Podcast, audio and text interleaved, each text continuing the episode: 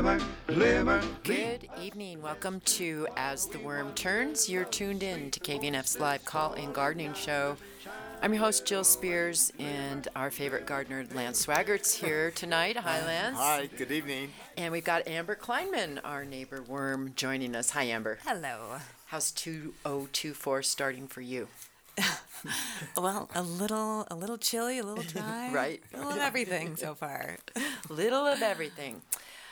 And um, two special guests tonight. Really excited to have them here Marta Sanchez and Trace Axtell. Good evening, Good evening. folks. Good evening.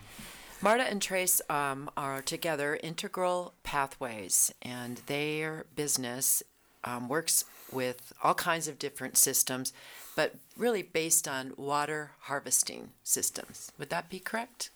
Yes. Okay. Yes. And Yeah, that's where it starts. That's where it starts. That's the beginning. Um, we're going to zero in and talk about Hugel culture tonight. Um, Amber, Lance, Lulu, and I visited with um, Marta and Trace out at Night Owl Food Forest this summer, and you might have heard our little uh, production on that. Saw what they were doing with Hugel culture up there. A lot of earth moving, a lot of water direction, and berms and things. So Let's start out with figuring out um, what exactly is hugel culture. sure, You want to do that, Marta? sure. Well, um, Hugel culture was described first time by Sepp Holzer. It's an Austrian called the rebel farmer, a long time ago. And this technique is basic uh, using wood and layers of plant matter topped with compost. Uh, become very common in the permaculture world because it's a technique that is very resilient, hold moisture, and create an incredible web soil of life. Um, the advantage of making a hugel beds or hugel culture is first, um, they don't need to be tilled, and you create again uh, the conditions to create a lot of life uh, in the soil.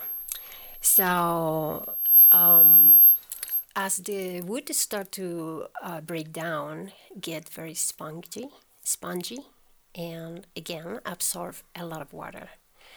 Uh, the hugel beds are you can use it in variety of ways and depend of your resources and uh, the space that you have uh, can be used as a windbreak or a view break and uh, that way create microclimate and also you can uh, at the same time that holds water you can trap water with it Okay. Let's just think back when we were up at um, the Night Owl Food Forest. You had a couple different hugel beds going. Some of them were berm like. And can you just describe how you start to build one of those and, and an example of what one might be? Right. So you have one type that is underground, and we use a bago uh, excavator because this was huge. It's like uh, three feet uh, deep by three feet wide, and uh, we just dig um, long. This was like three, three hundred feet long uh, trench, and then we start to put logs the big logs first and then branches and stick and then layers of different compost I'd like to speak to that one. We chose to do it that way because of the the dynamics of the water. We were thinking about a passive system that the water could travel down the landscape in a slow way and and rather than be a a irrigated, you know, piped irrigated system where we could get water up and on top of a berm type hugel, we chose to have it underground so that the water could actually run over top of it to make the most of that water and to have that absorption happen. Another reason for that strategy is because of our dry and arid climate. We're aware that some hugel cultures in this dry climate have a hard time decomposing and so we chose to put the the material underground to give that decomposition process the the most opportunity that it could. And so, was the purpose of that bed to build the soil? Um, because we're really just mimicking what's going on in the forest, right? Right. Right. Yeah, it's to it's to absorb water when there is water. That was another aspect to the Night Owl Food Forest water system was it's uh, not always reliable um, in its water. We, we were working with Elizabeth and her landscape and her water resource, knowing that she could have her water turn off in October or sooner, and so we we made her system passive where when she did have surplus water, it could travel over top of these hugel beds, soak up as much as possible. These two foot wide logs buried in the ground could absorb a whole lot of water. And then when she didn't have water, there'd be this banked water underground for the Mhm. vegetation to Yeah. get to in those drier times. Right. So in this case, uh, so you don't see anything; you just see the terraces. So it's flat, but then you can make uh, hugel culture like a mound, right?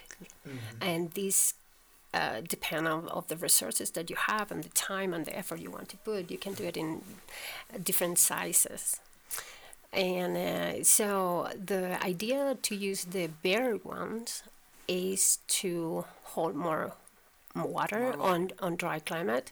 But you also, we did some others in like a mound, and then uh, you have to treat it at the beginning with more water. You have to water it the first year until they run. And we put several layers. We use several layers to also ignite that combustion, that decomposition with, uh, you know, with the chicken uh, feathers, for example, that ignite a lot, the logs and the life. And we water very well. We water them uh, every layer. And, uh, you know, we moisture with, in this case, with hose and we put a lot of water so they come uh, moisture. Yeah. Yeah, it's important to have that nitrogen carbon ratio um, worked out well in, in the hugel cultures so that the decomposition process can happen and um, it's a balanced uh, Yeah. nutrient. I, I just have a. que- Are you inoculated in also with uh, soil life, shall we say, compost life? Yeah, well, I'm not sure. Marta, You can. In this case, uh, we didn't at the beginning, but we're planning to put more uh, mycelium. But yeah. also the, the wood already has mycelium. Okay. Different, yes. And um, yes, and also um, sometimes the water that you use is come from uh, natural sources. Bring mycelium from the water that come from up on the mountains. Bring that mycelium through. Right? And I do know that Elizabeth has an active composting process where microorganisms will be getting into her system. Right. So there you're trying to capture water, um, which is really the crux of, of what you do. Water water is king here. And then you're also trying to um, build soil to enable food growth, plant growth. Is that correct? Correct, because the web soil is what we create, and the humidity is what create uh, um, healthy plants and vigorous. That is what give life to plants and trees. Okay. Um, I want to give the phone numbers 527 486 8866 KVNF now. You can also email us worm at kvnf.org. We're talking with Marta Sanchez and Trace Axtell from Integral Pathways about hugel culture. And it's really taking what's happening in the forest and kind of applying it in a systematic way um, to work the land. Exactly, exactly. So you have these uh, hugel that you can bake bare on the ground, and then these other type that you do it above ground. And um, depends your capacity or your wishes to dig, because this one we did with a backhoe. I mean with excavator, and uh, but sometimes you just do it by hands. Yeah. So this piece of land was kind of uh, um, not taken care of um, Yeah. by the wayside, and you went in there with excavators and with the intent of capturing water and and building the soil and uh, regenerating uh, the land. What about in just a normal person's garden? What are we going to use a hugel Yes. bed for? Well, you can use it. Um, normally, uh, wheel culture outperform the normal uh, garden beds because when you use rotten wood or logs that are going to be rotten, you create this humidity environment under the ground uh, that take time to be done but create capture all of these and create life. So you can just select the size that you want. You can dig a little bit or just create it on top of the ground. And but if you want to make it like flat is is uh, advisable that it's better you create some kind of uh, peat. You create a trench a little bit and you create the garden that you want. And it's beautiful the different kind that you can make. And also you can use it on the greenhouses. You can use the same method on greenhouses. And in the long term it's going to outperform the um, normal beds Outperform in, in what way? Uh, yield or? Yes, yield. Nutrient. Uh, yeah, you have to input less because that uh, is going to create the soil in the long term, and you have to input less water and and less fertilizer or whatever you want to use. We don't use those, but uh, chemicals, but natural. We use manure, compost. I was just thinking that, uh, um, yeah, when you get your soil up to par, and you're building it with this, you actually use less compost. Mm-hmm. Like in my my garden, only half of the half of the garden gets compost every other year. Mm-hmm. It's not every year. Because the soil's And so so I can understand this So- and yeah so mm-hmm. rich like this that it would uh, take less you know once you get it established it would actually take less Right. Yeah. And the idea is like uh, on the first year, you make a mix of seed seeds, uh, self-seeding annuals and perennials. Okay. That is the ideal. And you also can put cover crops. And then by the time you start to put second year another annuals mix, and then um, and then later you can put uh, much later you can put roots like uh, Root crotch roots like carrots, parsnip, um, potatoes. Um, yeah. So you're just building a bed. Um, can I ask about decom- decomposition? Because sometimes when you're in the forest, you're like, oh my gosh, these logs have been here forever, especially in Colorado. Things don't grow fast. So, how does that happen quickly or, or more quickly than it does naturally in the forest? How do you speed that up? Well, that's the carbon nitrogen ratio. That has a lot to do Mm-hmm. with it to expedite that decomposition process, as well as having moisture there all the time, or Mm-hmm. Yeah. as much as possible. You know, with those two factors, decomposition is going to happen. So, Amber, can you see a use in your garden for somewhere for some sort of hugel bed?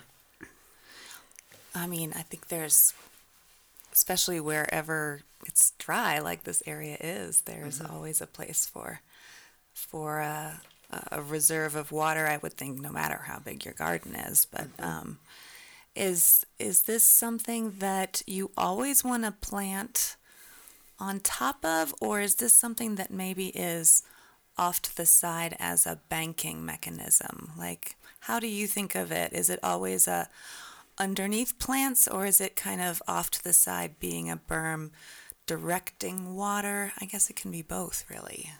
yeah, sure. Um, when you have a mound, um, for example, you don't want to plant trees in it. Sure, especially here. Yeah. Yeah, you want to plant it several feet At the, away. at the base of the and, and several feet away is because when the roots um, grow, um, because this process is in decomposition, sometimes sink. So you don't want to break the roots of your trees. yeah. Um, but you can plant bushes um, and all these um, um, gooseberries, raspberries, and these part shade shrubs and bushes closed. And then underneath you have uh, strawberries, mint, or sweet grass as a living mulch, Mm-hmm. comfreys, and and herbs. I mean flowers. Is there any plants you want to stay away from near your hugel culture? I would just say the the larger perennials trees that mm-hmm. could get in there.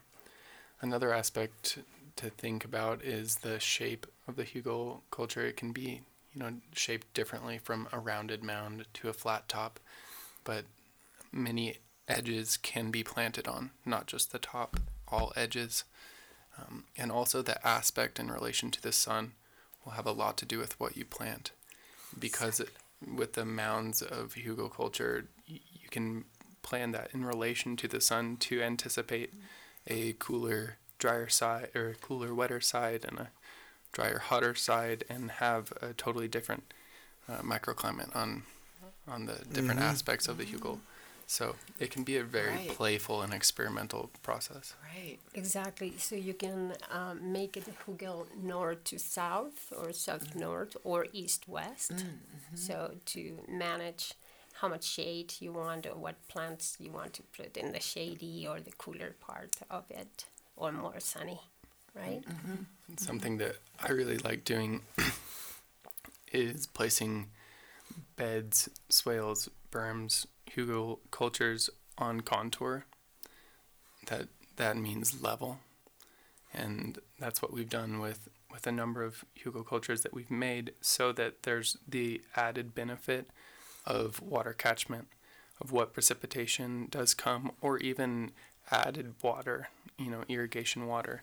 We've placed troughs on the uphill side of a hugelculture berm that is level so that it can be filled up with water. And that that trough can be filled up with water and bank into the hugel culture. So there's that that extra integrated step that we're thinking about, you know, all systems, all you know, potential water resources. Exactly. To trap in the, the snow and, and the and the rain Right. in winter. Um, let's talk a bit about the advantages of that because, you know, when you see it here and it's dry and the ditch is turned off, but with this hugel beds, you're actually capturing water underground. And then how does that, you know, kind of multiply so that you're affecting other systems and you're really increasing water and um, humidity and all of that? Right, right. So one is in contour, and as Tracy is saying, and also using different shapes like a U or you know A horseshoe. Um, so how trap it is just by you know the mount, and and and that through times um, inevitable is going to create life because any mount is, is create this uh, change in the temperature that drop water, right? Any little thing, mount or bigger, is going to trap water, and uh, inevitable that is going to help in uh, grass are coming immediately, and any seeds that is there that can, has the condition to to sprout. there can be strategic placements of these berms, of these water catchments in relation to a slope, you know, so that the downhill will receive the groundwater that is infiltrated into that berm, into that that trough. So we're thinking about, you know, over time, over years and years of water infiltrating and having it distributed evenly across a hillside or slope.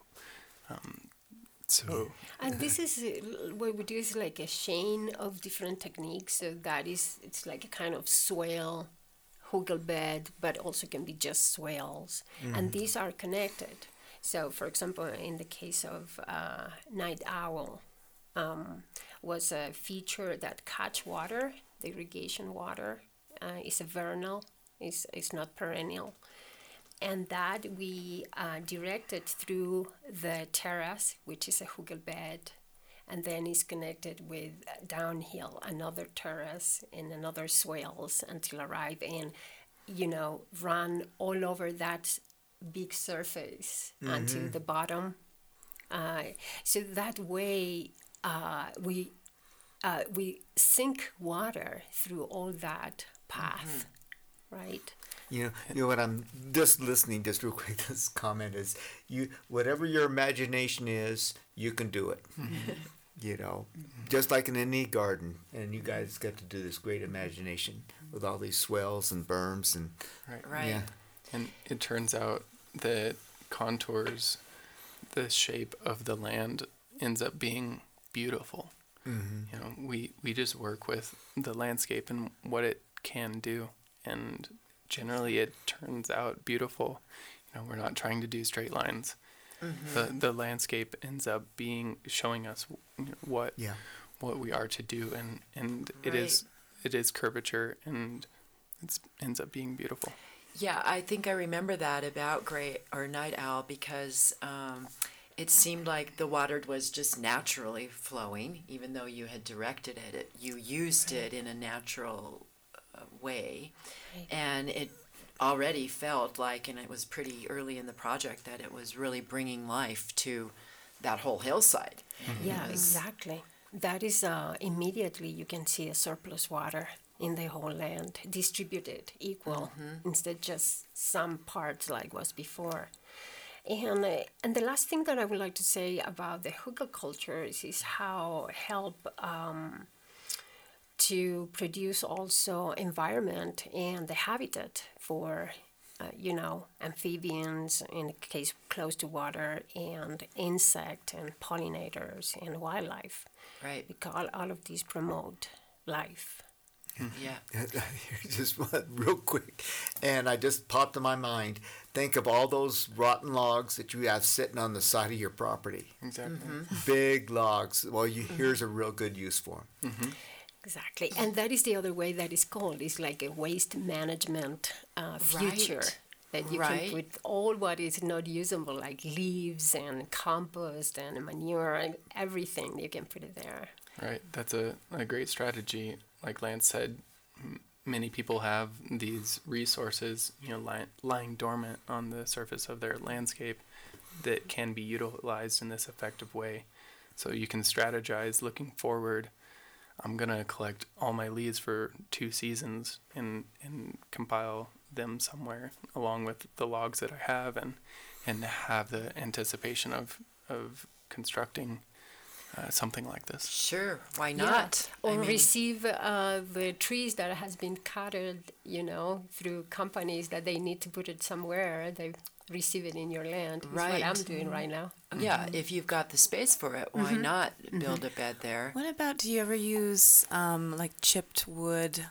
You know how they're always chipping trees when they come through and clear out branches. Is that does that have a purpose in a hugel, or do you need larger chunks? Well, good question because you need all sizes. You need uh, big logs first, can be rotted or not, then branches, then sticks, and then you want to fill those holes because when you are building it, you see there is a lot of holes in between. With all of these, it can be chips, it can be manure, it can be sod, it can be what, whatever ma- uh, material you have. Yeah. You just want to be mindful about the type of wood that it is. Yes, Um, not point. not all wood is created equal, and you want to use use woods that have more um, decomposition p- potential. Right. You know, staying away from things like juniper, or locust, or or cedar, things that are naturally antimicrobial, antifungal, anti-decomposition. So we like to use things like poplar, cottonwood, aspen, things like this. Yeah. All right. 527 486 8866 KVNF now. Hugel beds. I think I'm thinking of um, a berm type bed for my scenario to kind of um, prevent some winds that come early in mm-hmm. the morning and maybe getting a little more of a, sh- making a sheltered area um, mm-hmm. for some plants. And so that's that's to me what's just knocking at my door. so i'm like that's. What about mm-hmm. you, Lance? No, You don't. Well, yeah, you I, got I'm, your I'm. I already got my system done. Yeah. Uh-huh. so that it sounds great. And I remember the first time I came in contact with Hugo, and it was out there off of Payne Siding in the Mm-hmm. desert, and it was so high. There's no way that they were going to keep it moist. They did, and they didn't have water. Mm, They mm-hmm. were just hauling water and using a little bit of drip. And now that I see what that was, I know now how to do it. So it's in my mind, anyways. Right. It seems like in drier areas, you'd always want to start with maybe one that's underground, Uh, like as a, that would be more immediately useful than Yeah, the that would- maintenance of a above ground pile in the in the desert climate. and they had just Right. a huge cottonwood logs, Ah. huge two and a half, three foot diameter logs with some dirt on top of it, and that was it. Right. So, yeah, Yeah, that's a good point, Amber. You kind of want to build that bed or bank of water and start getting that whole area. yeah, yeah.